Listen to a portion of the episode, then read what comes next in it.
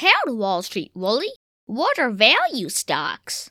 Value stocks are stocks that appear to be underpriced compared to how well the company is doing in terms of sales and earnings. They could be trading at a discount compared to other companies in their industry, likely due to some recent events or market perception. Berkshire Hathaway, Johnson and Johnson, and Procter and Gamble are commonly considered to be value stocks. What is value investing? Value investing is an investment strategy where people invest in stocks they think are undervalued and therefore feel like they're getting a bargain.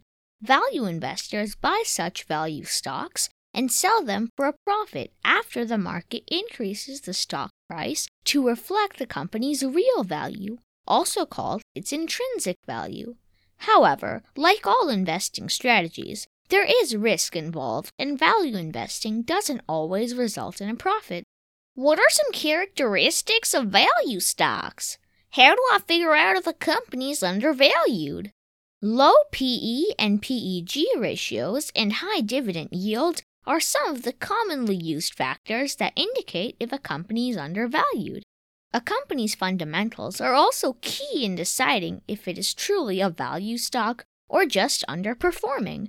If the company has good fundamentals, like high sales and profit, high dividend payouts, good historic growth, low competition, and good management, it is usually considered a value stock.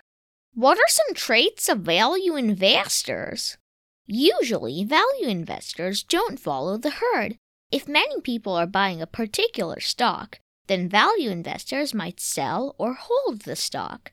On the other hand, if people are selling some company's stock, value investors might see this as an opportunity to buy the stock. When does value investing make sense? Value investing may not be very profitable in a bull market, but it can provide great returns in a bear market. Is value investing a good strategy for me? How can I become a value investor? Finding and investing in stocks that are undervalued is not easy.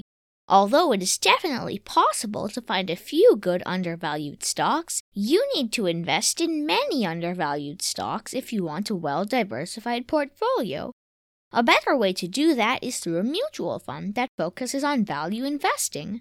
This way, you let the fund manager pick the right stocks without you having to do the hard work. But actively managed mutual funds can charge high fees, which significantly eat into your returns.